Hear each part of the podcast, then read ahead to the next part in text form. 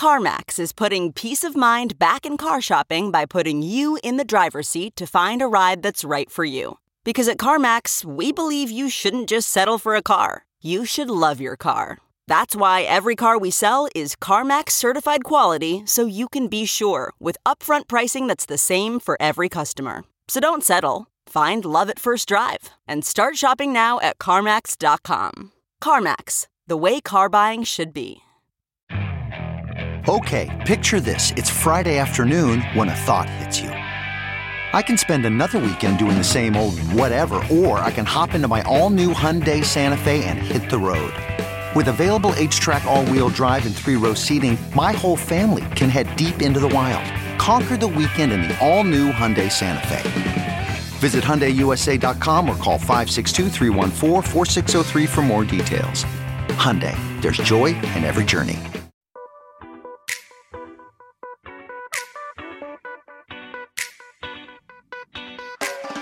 This is the Hash Podcast. Stay informed with the latest on Bitcoin, ETH, the metaverse, Web3, and more with stories that matter to the crypto world. All on the Hash for your ears. You're listening to the Coindesk Podcast Network. Hello, everybody. You are watching The Hash on Coindesk TV. And if we're in your ears, you're listening to us on the Coindesk Podcast Network. We are well rested after a super long weekend. We had Canada Day, 4th of July, an extra day in there just because. And we are back. We got Will Foxley, Wendy O, and Adam B. Levine on the show today to talk about this crazy crypto world. So, Will, I think you are kicking us off. What do you got? I think Voyager Digital could have used a longer weekend as well. They're down 99% from their all time high. They're filing for Chapter 11 bankruptcy in the Southern District Court of New York, saying that they have about 10,000 creditors that they owe money to, and they have assets between 1 and $10 billion, as well as liabilities in the same range. It's a huge blow for the firm that's actually publicly listed up in Canada. It also trades here in the United States over the counter. They are basically the fault of Three Arrows Capital. They lended out about 60% of their order book, according to some reports, to Three Arrows Capital, which Three Arrows Capital also took out a large portion of other lending markets, notably Celsius is one people are looking at. It's not confirmed, but people are definitely looking at that. This is huge news just to see another lender go out, especially one that is publicly listed. Adam, I want to throw this one over to you just since you've been in the space for so long when you're looking at some of these publicly listed firms that are now having wipeouts, what does that tell you from a traditional financial standpoint? Was it wise to list these companies when they had such opaque information behind the books and behind the screen? What I can say and what I think we're all seeing is that there was a lot of much riskier behavior going on behind the scenes as the market really got to be kind of just so large. It grew so fast that as many people were kind of looking for significant returns against their crypto, that's a much easier game to play when you're dealing with smaller sort of sizes. And as those sizes got larger, we saw these companies in hindsight taking increasingly large and in also hindsight, not very good idea risk sort of moves. And now we're kind of seeing them pay for it. One other thing that I think just came out is that they have actually been halted on the exchange in which they were listed while the exchange is looking to see whether now that they have formally declared bankruptcy, they're actually qualified to be listed. So the news could get worse.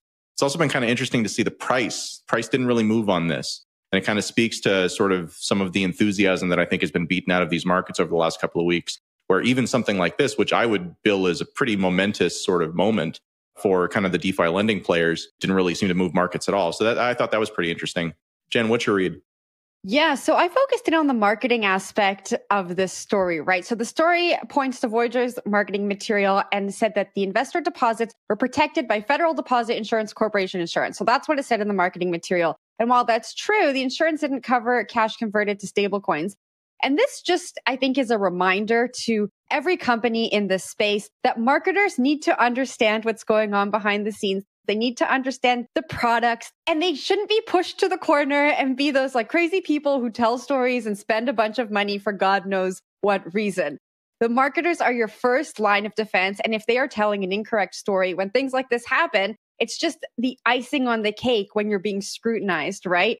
And if your marketers understand what's going on, they can have plans in place for crisis situations. They can work with your PR firms And so this story was just, I think anyone who's looking at how to do marketing well in the industry should look at what's happened here and what's happened with a lot of other firms as we head into the bear market and companies are liquidating because of Three Arrows Capital and understand that your marketers should be involved in every single process and aspect of your business. But Will, I saw your hand go up. Yeah, I like the point that you brought up. I'm going to riff on it a little bit more before tossing up to Wendy. When you have this intersection of crypto, which is very laissez faire, very free, anything goes, it's okay. The casino is embraced in a lot of ways. In traditional finance, where there are rules and regulations on the books and there is the government law and you can go to jail if you mess up things, those two things don't squish well together, right? You can't just shove them together and expect them to work functionally. And so when you go on to Voyager's website and you see that they have FDIC insurance, a lot of people are saying, oh, like my crypto is backed by FDIC. That is not the case at all. FDIC does not do that. FDIC only covers dollars. They don't even cover stable coins, right? And so a lot of these people who are walking into Voyager and they're expecting to get FDI insurance, they didn't get that. And they're not going to get that because it's only going to cover dollars that are sitting in Voyager's bank accounts on their behalf. And so it's pretty frightening if you're looking at it from an outside perspective. It's also pretty understandable if you're somebody who's a client of theirs to get caught in that trap. And then from Voyager's perspective, it's like, yes, do a better job with your marketing. Don't speak more than what you're able to do in the real sense. It's troubling to see that. I do see how it's like that could happen though, right? Like this happens in the real world. People make mistakes with marketing campaigns. They don't check things out with legal, and then you get yourself into a world of hurt like we're seeing right now. Wendy, I'll toss it to you. And then I saw Adam's hand also go up. One of the things that I want to say about this is I find it very interesting that the SEC went after a company like Ripple, but didn't really kind of do their job and try to regulate these exchanges or give some sort of gray area. I'm not blaming it on the SEC to what Voyager did with their funds behind the scenes, because all this stuff kind of just came out recently that they were working with Three Arrows Capital or whatever the deal was, and that they were practicing risky behavior. So it's really, and I'm sure that more things are going to come out. But my question is, is why hasn't the SEC, the SEC had time to come out and to give some sort of guidelines? And it's also very interesting to me that they were a publicly listed product. You can go ahead and trade them, et cetera. And that all of this is happening now. So I know we know that they had legal, we know that they had different people kind of helping with them. And there's, they really look like a professional company. I have funds there. So I've written those funds off. I know I'm not going to get them back. It's part of the game. It is what it is, unfortunately. But I think that we know that we are going to see regulation come into the crypto space very, very heavily, but we just don't know when exactly. And hopefully they do something before the next cycle because as far as I can see from my mentions, especially like on TikTok and YouTube, all the platforms I am, retail's tired. Retail is really, really tired. And it's just a really awful, terrible thing what's happening. And hopefully, once Chapter 11 bankruptcy, once this long process is done, people can get some sort of access to some of their funds because I know they're going to be doing different restructuring. I don't have that data in front of me right now. So let me jump in here. Responses to both what Wendy said and to what Will said. Wendy, with regards to the SEC, Voyager is a company that was publicly listed in Canada. So it's a Canadian okay. company, which means that the SEC like depending on what type of activities they take, there are some ways for them to go after them. But it probably is a different regulator in the US. And again, it probably comes down to sort of this question about lending, right? Question about like bank like activities. So that might even wind up being the Federal Reserve or something like that, who actually winds up having the regulatory authority there. It definitely is something where we're going to see these types of actions catalyze more attention at the regulatory level, really across the country and across the world, because it presents a pretense, which is not unreasonable to actually do so. And so again, regulators are kind of constantly looking for ways to figure out how to put the rules in place that they want in a way that they can justify. This gives them a lot of ammunition. And then one final note before we move on to the next story, Will. Actually, so I thought that I understood FDI insurance this morning when I was on the uh, senior editor's call and had the understanding that you did. And I actually found out that I was wrong about that. And so the impression that I had going in was that crypto wasn't covered, but dollar balances would be covered if you were holding dollar balances with Voyager.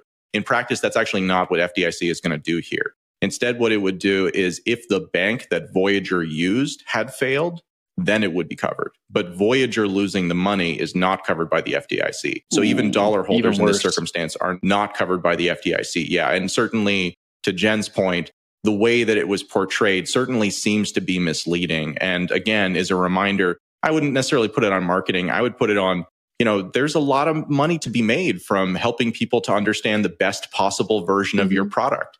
And I think that a lot of people just fall victim to that. So this is more about that than anything else. Yeah, Wendy. I just want to chime in. If it wasn't properly displayed, isn't that a legal issue with their legal department? Wasn't that? Oh, that they not? definitely um, have. I mean, they definitely have legal issues in their future. I think like the results of, of this are going to be right. playing out in court for a while. But my point was, is why? Because they have to have a legal team. All these exchanges, they have to have a legal team, especially if you want to operate in the United States. So my question is, why didn't legal advise marketing on a better way to express this to consumers through the terms of services? That's a great question, Wendy. Hindsight I think we see that happen. we see that happen in the traditional world, but I think in the crypto world, you know, sometimes we don't follow the same processes that I, I don't I don't know. I got to disagree there because a lot of the exchanges are heavy like I can't even say heavily regulated anymore, but that's what it seemed like because I've got a bunch of different legal crypto firms on retainer because I want to make sure what I'm doing is up to code, like I'm doing everything properly because I talk about crypto all the time. But I just don't understand why what happened, what the miscommunication was between legal and marketing, because generally they work hand in hand to make sure what is being displayed to the public is displayed accurately and concisely.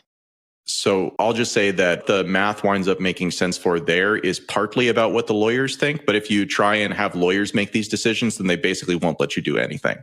Uh, if you, so it really comes down to kind of like a business decision where it's a question of how much are you going to listen to the lawyers? How much are you going to listen to your marketers? And where does kind of the balance fall in amongst all of that? And clearly, I think we're seeing that they made decisions that biased more towards the risky side. And I think that we're going to see that play out. But we have to move on to our next story. And it is, in fact, a related story with a twist, as troubled crypto lender Celsius has been repaying some of its DeFi debt as a way to unlock collateral worth significantly more than the loans that it's paying back. Since the start of July, the company has paid down more than $180 million worth of loans taken from DeFi stablecoin issuer MakerDAO.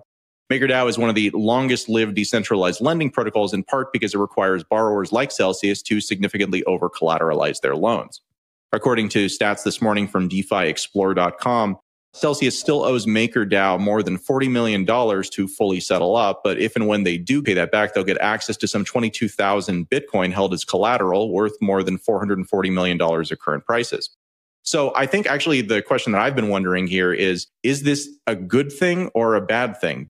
Because on the one hand, it unlocks collateral, which then means that they can sell that collateral. On the other hand, it means that they at least have money to pay back these loans to unlock the collateral. So perhaps liquidity problems aren't that bad. But I, again, I'm pretty mixed feelings about all of this.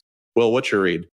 Yeah, I want to be careful on this subject because it does get really tricky really fast. And Adam, I think you're right. There's two ways of viewing this uh, as a good thing and a bad thing.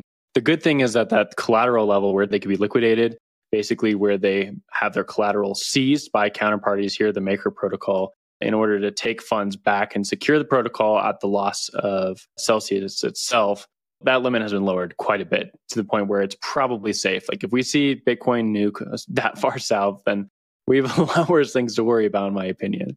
On the flip side, a lot of that money is still tied up, right? People want their Bitcoin back. A lot of people had Bitcoin in Celsius. They're trying to earn yield on top of it. Right now, they're likely not earning yield. I haven't looked at Celsius numbers, but my understanding is they're not paying out any yield at the moment. Big reason for that is because Celsius was playing this game with the Maker protocol, right? Where they would take Bitcoin or they take some other crypto token, plug it into the Maker universe, and be able to generate yield by moving the token that you get, the equivalent token that is backed by that Bitcoin or Bitcoin is backing that token, and you move it all around DeFi and you get some sort of yield. But all those tokens collapsed in on themselves. They don't exist anymore. Those tokens went down 99%, and they went down another 99%. And you basically don't have any yield coming in for these retail clients. And so then you have to go back up the stack, right? And you have this Bitcoin or this other token that's locked in as collateral. Meanwhile, you have Celsius itself, which had its cash flows dry up because they were using that interest itself also as a cash flow mechanism. They can't pay out clients, they can't pay for themselves, they're cutting jobs, and all that Bitcoin is stuck in the protocol unless they want to free themselves of it. But when you free yourself of it, then you have no way of earning any cash flows at all. Even there's a little cash flow still in it, but there's no way of earning any cash flows at all if you pull out all your Bitcoin and all your crypto tokens from something like Maker. So you're really stuck between a rock and a hard place if you're someone in Celsius right now. Don't have a way to earn yield, but you need to give your collateral back to people who put it into the protocol in the first place. But you still owe yield to people. So it's a tough place to be. I don't know how this works out. It seems that they're trying to hedge and trim their way out of this predicament. They're talking about restructuring. They're talking about some even some like insolvency cases with some law firms. we'll see what happens here. This is another milestone with on chain data that we can track. For that, that's probably the most notable part is we can track on chain what's going on with a big lending protocol like this. Wendy, I throw it up to you. So I do have funds on Celsius a little bit, but they are still paying the yield. Wendy, out. are They you still okay? We need to just, you're good, right? I'm okay. So one of the strategies that we practice on my socials is we talk about utilizing a moon bag on a lot of different exchanges to earn the yield. So a moon bag is basically when you move your initial investment when you're in profit and then you take a little profit. So what you own, that bag you own free and clear. So if you use that on different DeFi protocols or different centralized exchanges that are offering yield, the hits aren't that hard. So it still hurts me, but at the same time, I understood the risk. I was like, okay, this is what I'm going to do, whatever. And of course, not all of it is Moonbag, but they are still paying yield, which is interesting. And my mom does have some crypto there as well. But another thing to note, kind of back to Will's point, is that literally Celsius is fighting for their life live. We can view all of this. And we know for a fact that shady stuff happens in traditional finance. This is not new. Like the stuff that's happening in crypto happens in traditional finance. But the difference between crypto and traditional finance is yes, there are a little bit less regulations with crypto, but you can see all of this being done transparently, which in traditional finance, you can't. When somebody makes a deal with somebody or they have a collateralized loan, whatever it is, you might not have access to view that. But we can actively see Celsius trying to do the right thing. Is it the right thing? That's debatable. But at the same time, I mean, what other option is there? And like Will said, if we do drop to $3,000 or whatever their new liquidation price is, the whole entire, like, I can't even fathom it. Maybe in 2017, 20, 2017 2018, yes, you know, we saw that $3,000 Bitcoin. Yes, I did buy the dip on a, that like a crazy person. But if this was to happen, if we were to get a retrace all the way to like $3,000, $4,000 Bitcoin, I can't even, I, I can't even fathom it. But Jen, I want to toss it to you.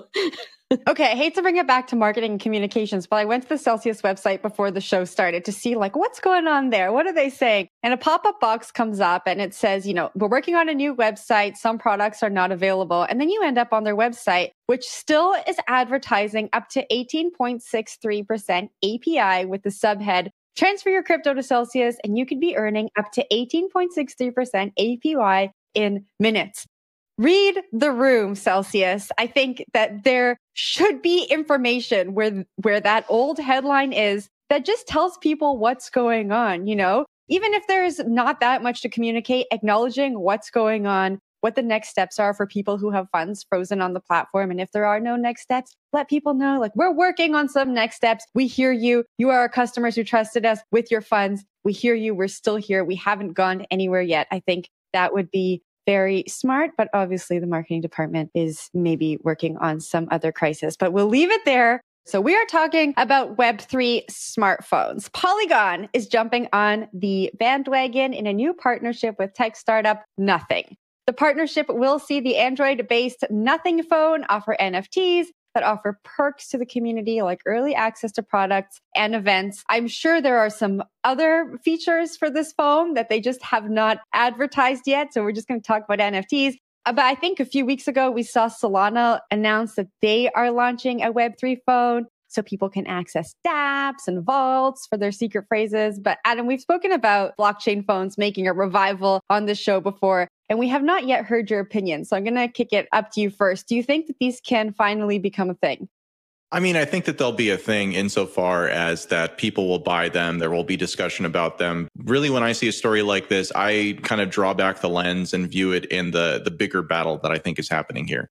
And that bigger battle really is a battle between all of these would be, you know, Ethereum challengers there's a huge, huge market to be made in making the pitch that your ecosystem is the most full featured, the most supportive, has the most money in it, the most buyers in it. And right now, when I look at that contest, I see Polygon on one side, it's doing a pretty good job. And I see Solana on the other side. And then I see a lot of other projects that are probably somewhere just underneath those. But I think that that kind of is the story here really what we're seeing is this conflict ramping up between Solana, FTX backed Solana on the one side and Polygon, which has, I believe, backing from A16Z, stuff like that, might also be FTX backed. They'd like to bet on all the horses. But that's sort of the story that I see here. It's a lot less of a phone and it's a lot more about the headline that they can then bring to you as a way to attract talent, money, and resources into their ecosystem. But Wendy, I'm curious, what's your read on this one?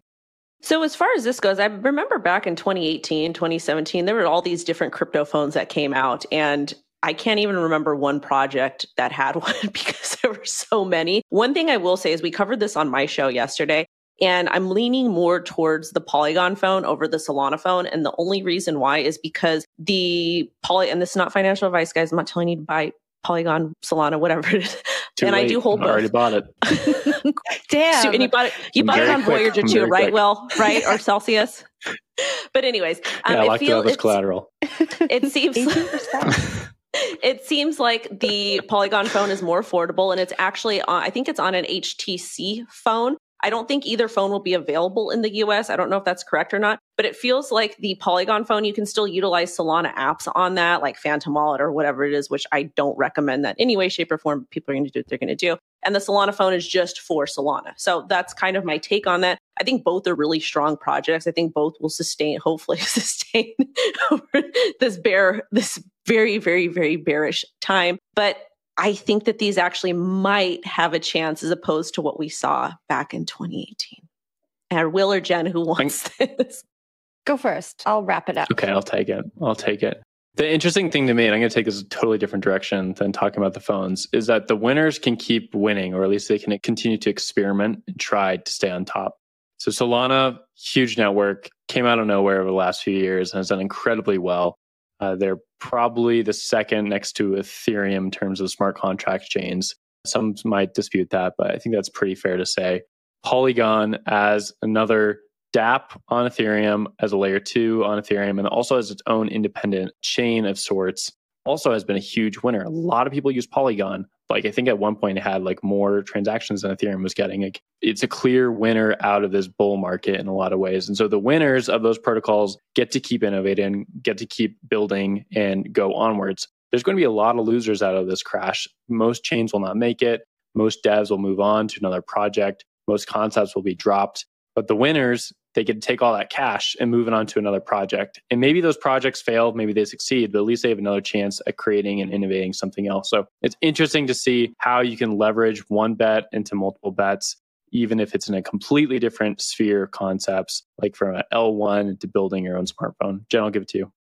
Yeah, I don't know how I feel about these phones in the in the current state that we're in. I've said this before. I mean, when it comes to mainstream adoption, this means people are going to have to be carrying around two phones. And are these really Web3 phones where I'm going to make calls and access all of the Web2 apps that have integrated completely into my life along with my Web3 apps? Or am I going to be now carrying around multiple devices for multiple chains? Because we all know, like, who is just using products on one chain?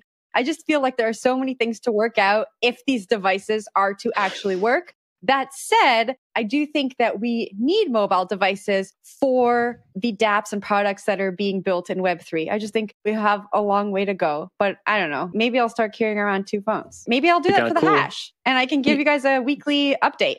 You got to be like NFT Wendy. phone. I have a million phones. I got a million phones, one for each chain. It's, it's just this is just what I carry around with me. I have more around the office. Wendy's and like a other places. rapper. Yeah, impressive. for I won't carry on about that thing because yeah, we'll talk about that another day. Anyways, can we talk about my story? This is kind of a happy one. Well, kind of sort of happy, but not really happy. Anyways, crypto fundraising after end of row tipid. I hope I pronounced that properly. So far. So straight from the article here, and I actually like this article. We've talked about different charitable aspects that can occur in crypto and kind of bringing communities together from all across the world. But basically, there's a couple different projects that are trying to do good things for people that could be impacted in specific states because of Roe versus Wade. And it's a very interesting thing that, well, it's a very unfortunate thing that's happening with some of the recent headlines. But there was Choice DAO, and they wanted to go ahead and create a DAO to raise money for reproductive right organizations. And then there was legalabortion.eth, which was an initiative by Unicorn DAO. And basically, you can send crypto donations to pro choice groups. And then, of course, Cowgirl DAO, which is selling an NFT collection to raise funds for abortion access with a goal of $3 million. Whether you agree with this or not, I think that we can all come together and say that crypto can be used for the greater good to help raise funds and awareness for different aspects or different social issues that may occur. We saw this with Ukraine and we've seen I've actually personally raised close to $70,000 for a local nonprofit community center, the Self Care Lab, mostly with crypto donations. And they use mental health as a form of therapy for inner city kids and people like myself. So I think crypto is a great tool for that. And I would like to actually hand this over to Adam. For me, the kind of interesting story here again draws back to sort of the sort of the basics, which is that for as long as people have been doing DAOs, and I think the first paper about at the time they were called uh, distributed autonomous corporations was published back in 2013. People have been, on the one hand, really kind of entranced with the idea and have attempted to do many different things with it.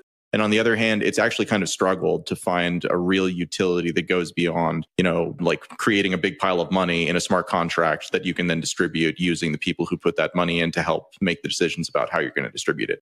So I think in the context of what we're talking about here, there's two interesting things. One is that this is a political issue. And I think that it's interesting to see politics make their way into the world of cryptocurrency, which has typically been very libertarian and kind of hands off, not so much about social issues, but about like what is the government's role in things, and especially the federal government. So I think that's an interesting element. And then the other thing that jumped out at me is that the people who are behind this DAO, who are also behind the Constitution DAO and a couple of other DAOs out there too, which was somewhat interesting to me, the Ukraine DAO, I think, as well. So I think that there's also just this group of people who are have figured out, you know, we can use DAOs as a vehicle to raise money for things that we care about. And they're now going around and doing that and sort of perfecting their craft. So that's interesting too. And, you know, again, if we can figure out ways for DAOs really to kind of be meaningful and be better than the alternatives, then that's fantastic. And frankly, I don't really care what, you know, what issue we find that around. It's all about utility to me. Jen, what do you think?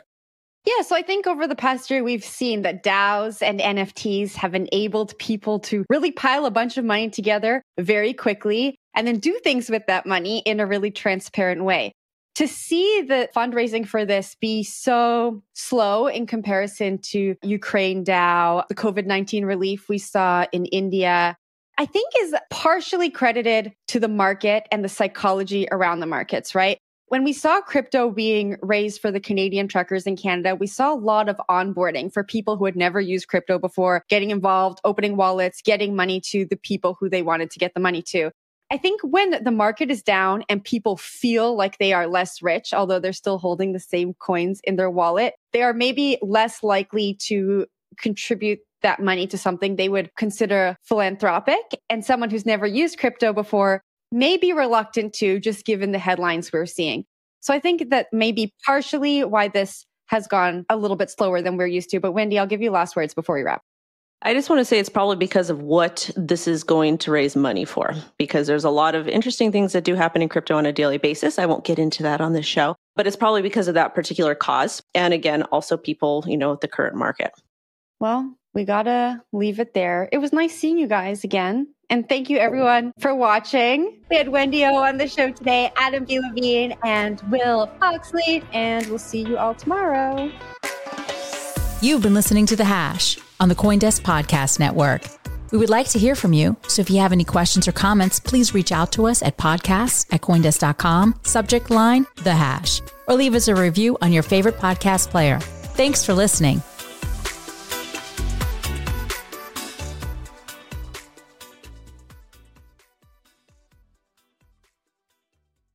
With Chime Secure Credit Card, you can start improving your credit scores with everyday purchases and regular on-time payments. Get started at Chime.com slash build. The Chime Credit Builder Visa Credit Card is issued by Bancorp Bank N.A. or Stride Bank N.A. Members FDIC. Results may vary. See Chime.com for details. Terms and conditions apply. Go to Chime.com slash disclosures for details.